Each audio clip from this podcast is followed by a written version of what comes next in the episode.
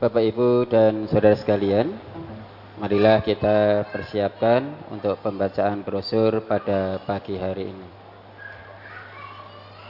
Bismillahirrahmanirrahim. Brosur Ahad 10 Juli 2022 bertepatan 11 Zulhijjah 1443 Hijriah. Akikoh. Pengertian akikoh. Menurut bahasa, akikoh berasal dari akko ya'uku akon, artinya memotong. Dinamakan akikoh, yakni yang dipotong, karena dipotongnya leher binatang dengan penyembelian itu. Ada pula yang mengatakan bahwa akikoh itu asalnya ialah rambut yang terdapat pada kepala si bayi ketika ia keluar dari rahim ibu rambut ini disebut akikoh karena ia mesti dicukur. Adapun menurut istilah agama, yang dimaksud akikoh ialah sembelian yang disembeli sehubungan dengan kelahiran seorang anak, baik laki-laki ataupun perempuan pada hari yang ketujuh sejak kelahirannya, dengan tujuan semata-mata mencari ridha Allah. Sejarah akikoh Syariat akikoh yaitu menyembelih dua ekor kambing jika anaknya laki-laki dan seekor kambing jika anaknya perempuan telah dikenal dan biasa dilakukan orang sejak zaman jahiliyah namun dengan cara yang berbeda dengan yang dituntunkan oleh Nabi Shallallahu Alaihi Wasallam bagi umat Islam. Buraidah berkata, Kunna fil jahiliyati idza wulida li ahadina gulamun dabaha syatan wa lataha ra'sahu bidamiha. Falamma jaa Allahu bil islami kunna nadbahu syatan wa nahliku ra'sahu wa naltahuhu bi za'faranin. Rawahu Abu Dawud. Dahulu kami di masa jahiliyah apabila salah seorang di antara kami mempunyai anak, ia menyembelih kambing dan melumuri kepalanya dengan darah kambing itu. Maka setelah Allah mendatangkan Islam, kami menyembelih kambing, mencukur atau menggundul kepala si bayi dan melumurinya dengan minyak wangi.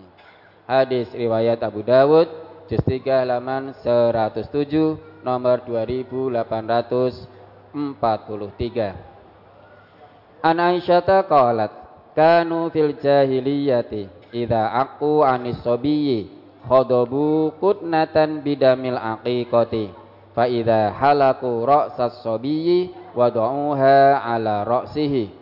Faqala Nabi sallallahu alaihi wasallam ij'alu makanad dami khaluqan. Rawahu Ibnu Hibban. Dari Aisyah ia berkata Dahulu orang-orang pada masa jahiliyah apabila mereka berakikoh untuk seorang bayi, mereka melumuri kapas dengan darah akikoh. Lalu ketika mencukur rambut si bayi, mereka melumurkan pada kepalanya. Maka Nabi Shallallahu Alaihi Wasallam bersabda, gantilah darah itu dengan minyak wangi.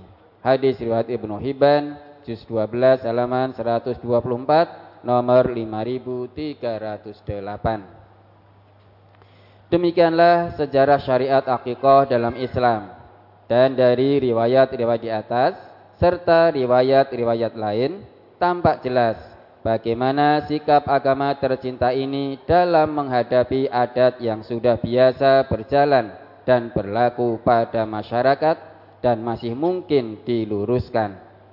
Tegasnya, Islam sesuai dengan fungsi diturunkannya, yaitu sebagai lambang kasih sayang serta memimpin ke arah jalan yang serba positif, maka dalam menghadapi adat istiadat yang sudah biasa dilaksanakan kelompok manusia, menempuh tiga macam cara, yaitu A.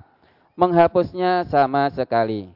Bila di dalam adat istiadat itu mengandung unsur-unsur kemusyrikan, yang tidak mungkin diluruskan lagi maupun hal-hal yang membahayakan keselamatan manusia itu sendiri baik dari segi akidah atau rohani maupun bagi tata masyarakatnya. Dalam hal ini Islam tidak dapat mentolerir atau membiarkannya hidup dan bersemi dalam kehidupan umatnya. Karena sesuai dengan kenyataan bahwa petani yang pandai serta bertanggung jawab terhadap berhasil dan suburnya sang padi tidak akan membiarkan hidup alang-alang dan rumput-rumput liar yang ada di sekeliling padinya. B. Apabila dalam adat istiadat tersebut mengandung hal-hal yang bertentangan dengan agama, akan tetapi masih dapat diluruskan, maka Islam datang untuk meluruskannya dan kemudian berjalan bersama-sama dengan Islam sebagaimana masalah akikoh ini. C. Adapun adat istiadat yang tidak mengandung unsur-unsur kemusyrikan dan kezoliman, serta tidak bertentangan dengan agama, maka Islam memelihara dan memberi hak hidup baginya untuk berkembang lebih lanjut dalam masyarakat tersebut tanpa sesuatu perubahan pun. Hal-hal yang disyariatkan sehubungan dengan akikah. A. Yang berhubungan dengan sang anak. Satu, disunahkan untuk memberi nama dan mencukur rambut atau menggundul pada hari ketujuh sejak hari lahirnya. Misalnya, lahir pada hari Ahad, akikohnya jatuh pada hari Sabtu. Dua, bagi anak laki-laki disunahkan berakikoh dengan dua ekor kambing, sedang bagi anak perempuan satu ekor. Tiga, Akikoh ini terutama dibebankan kepada orang tua si anak, tetapi boleh juga dilakukan oleh keluarga yang lain, misalnya kakek dan sebagainya. Empat, akikoh ini hukumnya sunnah. An Yusuf bin Mahakin annahum dakhalu ala Hafsata binti Abdurrahmani fasa'aluha anil aqiqati. Fahbarathum anna Aisyata akhbaratha anna Rasulullah sallallahu alaihi wasallam amarahum anil gulami syatani mukafiatani wa anil jariyati syatun. Rawahu Tirmizi. Dari Yusuf bin Mahak bahwasanya orang-orang datang kepada Hafsah binti Abdurrahman. Mereka menanyakan kepadanya tentang akikah maka Hafsah memberitahukan kepada mereka. Bahwasanya Aisyah memberitahu kepadanya bahwa Rasulullah Sallallahu Alaihi Wasallam telah memerintahkan para sahabat agar menyembelih akikah bagi anak laki-laki dua ekor kambing yang sebanding dan untuk anak perempuan satu ekor kambing. Hadis riwayat Tirmizi Juz 3 halaman 35 nomor 1549 ini hadis hasan sahih. An Salman bin Amirin Ad-Dabiyyi qala Sami'tu Rasulullah sallallahu alaihi wasallam yaqulu ma'al gulami aqiqatun fa ahriqu anhu daman wa amitu anhul adza rawahul Bukhari dari Salman bin Amir Az-Zabi, ia berkata, saya mendengar Rasulullah sallallahu alaihi wasallam bersabda, tiap-tiap anak itu ada akikohnya, maka sembelihlah binatang akikoh untuknya dan buanglah kotoran darinya atau cukurlah rambutnya. Hadis riwayat Bukhari, juz 6 halaman 217. An Amri bin Shu'aibin an abihi an jaddihi qala. Qala Rasulullah sallallahu alaihi wasallam man ahabba minkum an yansuka an waladihi falyaf'al. Anil gulami syatani mukafiatani wa anil jariyati syatun. Rawahu Ahmad. Dari Amir bin Shu'aib dari ayahnya dari kakeknya ia berkata Rasulullah Shallallahu Alaihi Wasallam bersabda, Barang siapa berkehendak untuk mengakikahkan anaknya, maka kerjakanlah. Untuk anak laki-laki dua ekor kambing yang sebanding dan untuk anak perempuan satu ekor kambing. Hadis riwayat Ahmad juz 2 halaman 604 nomor 2725. An Aisyah radhiyallahu anha qalat Aqqa Rasulullah sallallahu alaihi wasallam anil Hasani wal Husaini yaumas sabi'i wa sammahuma wa amara an yumata an ru'usihima al adza. Rawahu al Hakim fil Mustadrak. Dari Aisyah radhiyallahu anha ia berkata Rasulullah sallallahu alaihi wasallam pernah berakikah untuk Hasan dan Husain pada hari ketujuh dari kelahirannya Beliau memberi nama dan memerintahkan supaya dihilangkan kotoran dari kepalanya atau dicukur. Hadis riwayat Hakim dalam Al-Mustadrak juz 4 halaman 264 nomor 7588.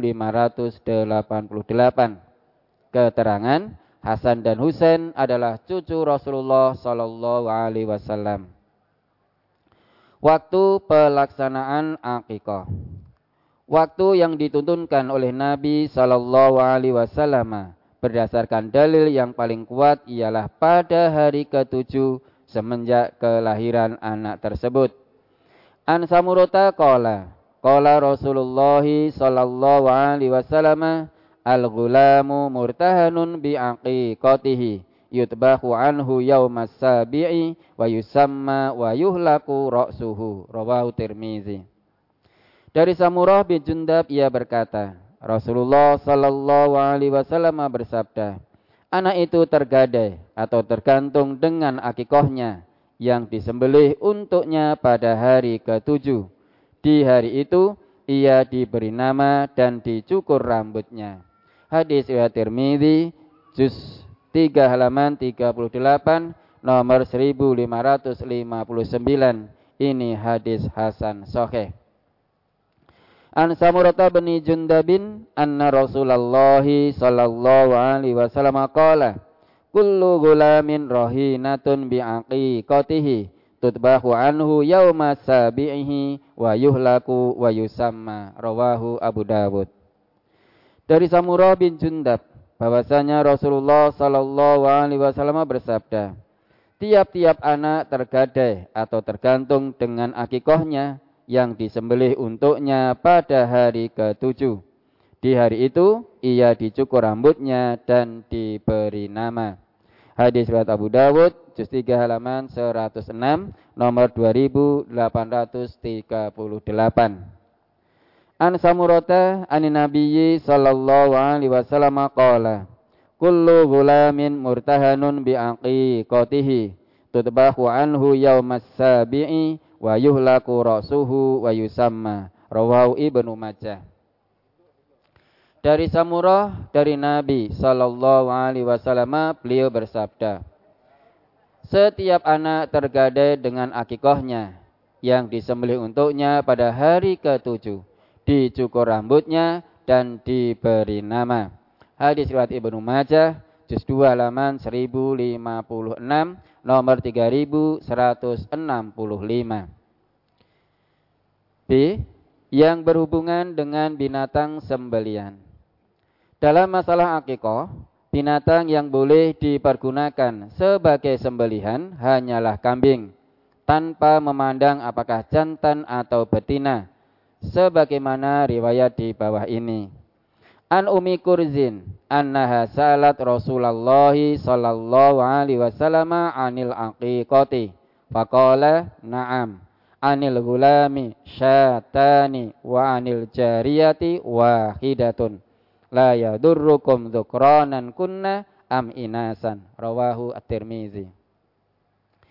Dari Ummu Kurs Al-Ka'biyah bahwasanya ia pernah bertanya kepada Rasulullah sallallahu alaihi wasallam tentang akikoh.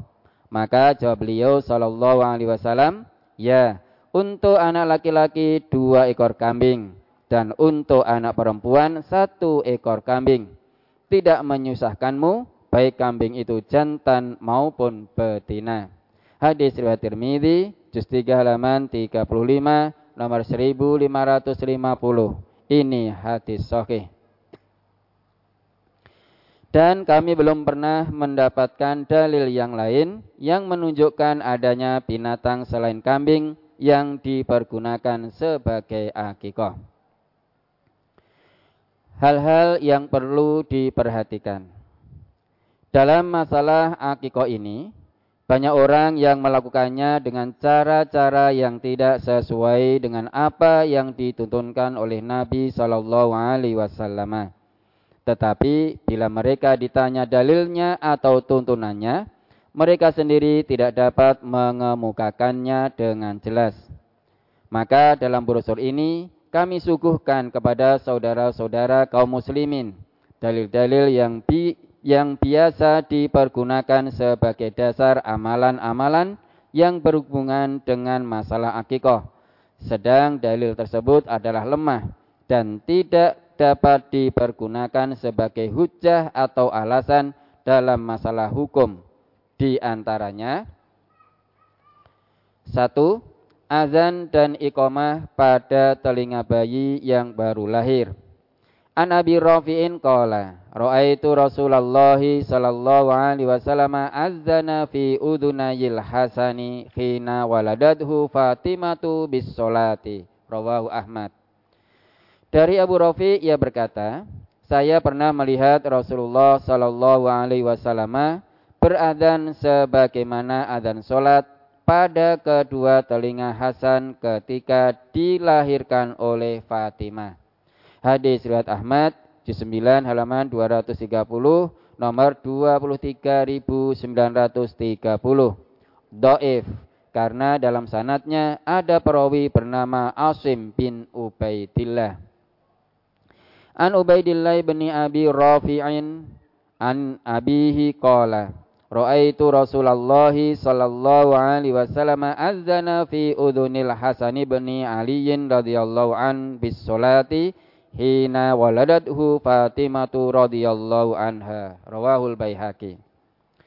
Dari Ubaidillah bin Abi Rafi dari ayahnya ia berkata Aku melihat Rasulullah sallallahu alaihi wasallam berazan di telinga Hasan bin Ali radhiyallahu an seperti adzan solat ketika ia dilahirkan oleh Fatimah radhiyallahu anha. Hadis riwayat Baihaqi juz 9 halaman 305. An Abi Rafi'in anna Nabiyya sallallahu alaihi wasallam azana fi udhunil Hasani wal Husaini radhiyallahu anhuma khina wulida wa amara bihi. Rawahu at-Tabrani fil Mu'jamil Kabir. Dari Abu Rafi bahwasanya Nabi sallallahu alaihi wasallam membaca adzan pada telinga Hasan dan Husain radhiyallahu anhuma ketika keduanya dilahirkan. Dan beliau menyuruh yang demikian itu. Hadis riwayat Tabrani dalam Al-Mu'jamul Kabir juz 1 halaman 313 nomor 926.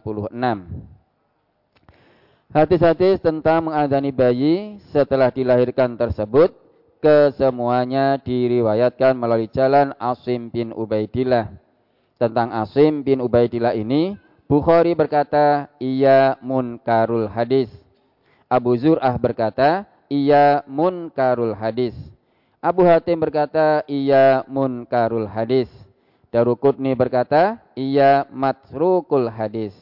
Nasai berkata, ia doif.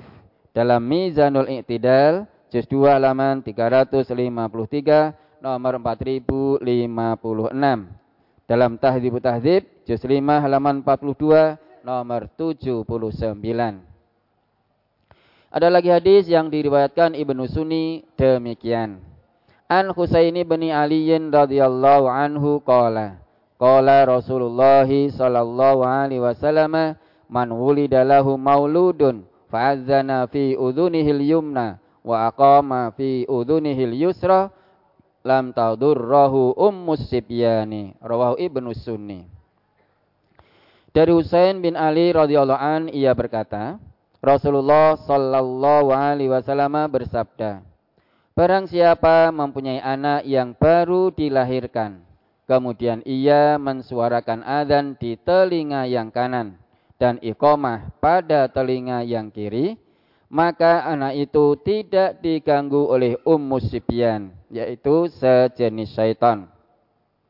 Hadis riwayat Ibnu Sunni halaman 220 nomor 623. Doif karena dalam sanatnya ada perawi bernama Jabbaroh bin Al-Mughlis, Yahya bin Ala, dan Marwan bin Salim. Hadis ini juga lemah karena dalam sanatnya ada perawi bernama Jabbaroh bin Al-Mughlis, Yahya bin Ala, dan Marwan bin Salim. Ketiganya doif. A. Tentang Jabbaroh bin Al-Mughlis, Al-Bazzar berkata, ia banyak keliru. Darukutni berkata, ia matruk. Bukhari berkata, hadisnya muttorib. Tahzibu Tahzib, juz 2 halaman 50, nomor 87.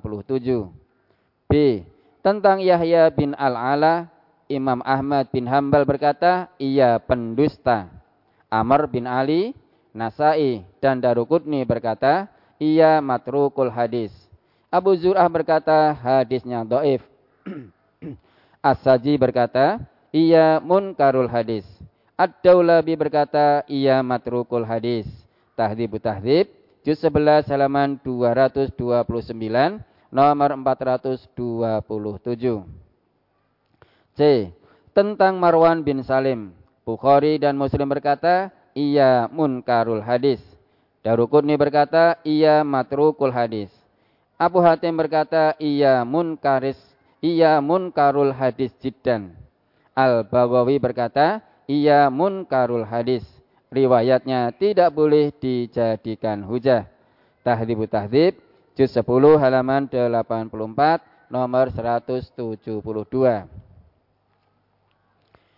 Dua, tentang akikoh yang dikerjakan pada selain hari yang ke-7, yaitu pada hari yang ke-14, ke-21, setelah tua dan sebagainya, sebagai berikut.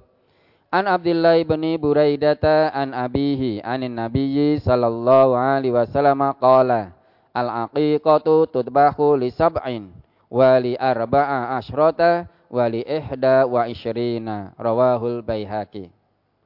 Dari Abdullah bin Buraidah dari ayahnya dari Nabi sallallahu alaihi wasallam beliau bersabda Akikah itu disembelih pada hari ke-7 atau ke-14 atau ke-21-nya. Hadis riwayat Baihaqi juz 9 halaman 303. Doif karena dalam sanatnya ada perawi bernama Ismail bin Muslim. An Abdullah bin Buraidata an abihi anna nabiyya sallallahu alaihi wasallam qala al aqiqatu tudbahu li sab'in aw arba'a asyrata aw ihda wa isyrina Rawau At-Tabrani fil Ausat. Dari Abdullah bin Buraidah, dari ayahnya, dari Nabi Sallallahu Alaihi Wasallam, beliau bersabda, Akikah itu disembelih pada hari ke-7 atau ke-14 atau ke-21-nya. Hadis riwayat Tabrani dalam Al-Ausat, juz 5 halaman 457, nomor 4879. Doif karena dalam sanatnya ada perawi bernama Ismail bin Muslim. Keterangan Hadis tentang kebolehan berakikoh pada hari ke-14 dan ke-21 tersebut adalah doif karena dalam sanatnya ada perawi bernama Ismail bin Muslim al-Makki. Tentang Ismail bin Muslim al-Makki, Al-Jauzajani berkata, ia wahin jiddan. Abu Zur'ah berkata, ia do'iful hadis. Abu Hatim berkata, ia do'iful hadis. Kacau pikirannya. Nasai berkata, ia matrukul hadis. Tahdibu tahdib, juz 1 halaman 289, nomor 598. Adapun riwayat Nabi Shallallahu Alaihi Wasallam berakikoh setelah beliau menjadi nabi hadisnya sebagai berikut. An Anasin radhiyallahu anhu anna nabiyya aqqa an nafsihi ba'dan nubuwati rawahul baihaqi. Dari Anas radhiyallahu anhu bahwasanya Nabi sallallahu alaihi wasallam berakikah untuk dirinya sesudah beliau menjadi nabi. Hadis riwayat Baihaqi juz 9 halaman 300. Dhaif karena dalam sanatnya ada perawi bernama Abdullah bin Muharrar. Keterangan hadis yang menjelaskan bahwa Nabi Shallallahu Alaihi Wasallam berakikah untuk dirinya setelah menjadi nabi ini juga tidak dapat dipakai sebagai hujah atau dasar karena dalam sanatnya ada perawi bernama Abdullah bin Muharrar. Tentang Abdullah bin Muharrar, Ibnu Ma'in berkata, ia doif. Amr bin Ali, Abu Hatim, Ali bin Junaid, dan Darukutni berkata, ia matrukul hadis. Abu Zur'ah berkata, ia do'iful hadis. Bukhari berkata, ia munkarul hadis. Tahdibut Tahdib, juz 5 halaman 340, nomor 661. Tiga, tentang sodakoh seberat rambut yang dicukur dari kepala si anak. An Ja'fari bin Muhammad bin Aliyin an abihi annahu qala wazanat Fatimatu bintu Rasulillahi sallallahu alaihi wasallam sya'ra Hasanin wa Husainin wa Zainaba wa Ummi Kulsumin fatasaddaqat bi zinati zalika fiddatan. Rawahul baihaqi fi sunanil kubra. Dari Ja'far bin Muhammad bin Ali dari ayahnya bahwasanya ia berkata Fatimah binti Rasulullah sallallahu alaihi wasallam menimbang rambut kepala Husain Hasan Husain. Saya ulangi. Dari Ja'far bin Muhammad bin Ali dari ayahnya bahwasanya ia berkata Fatimah binti Rasulullah sallallahu alaihi wasallam menimbang rambut kepala Hasan, Husain, Zainab dan Ummu Kulsum, kemudian bersodakoh dengan perak seberat rambutnya itu. Hadis riwayat Baihaqi dalam As-Sunanul Kubra juz 9 halaman 304. An Muhammad an Muhammad ibn Ali ibn Husainin an Aliyin radhiyallahu anhu qala Akka Rasulil Akka Rasulullah sallallahu alaihi wasallam anil Hasani bisyatin wa qala ya Fatimah ihliki ra'sahu wa tasaddaqi bi zinati sya'rihi fiddatan fawazannahu fakana waznuhu dirhaman wa ba'da dirhamin Rawahul Baihaqi bis Sunanil Kubra. Dari Muhammad bin Ali bin Husain dari Ali radhiyallahu an ia berkata, Rasulullah sallallahu alaihi wasallam berakikah untuk Hasan dengan seekor kambing dan beliau bersabda, "Hai Fatimah, cukurlah rambutnya dan bersedekahlah dengan perak seberat rambutnya itu." Lalu kami menimbangnya dan rambutnya itu seberat satu dirham atau setengah dirham. Hadis riwayat Baihaqi dalam As-Sunanul Kubra juz 9 halaman 304.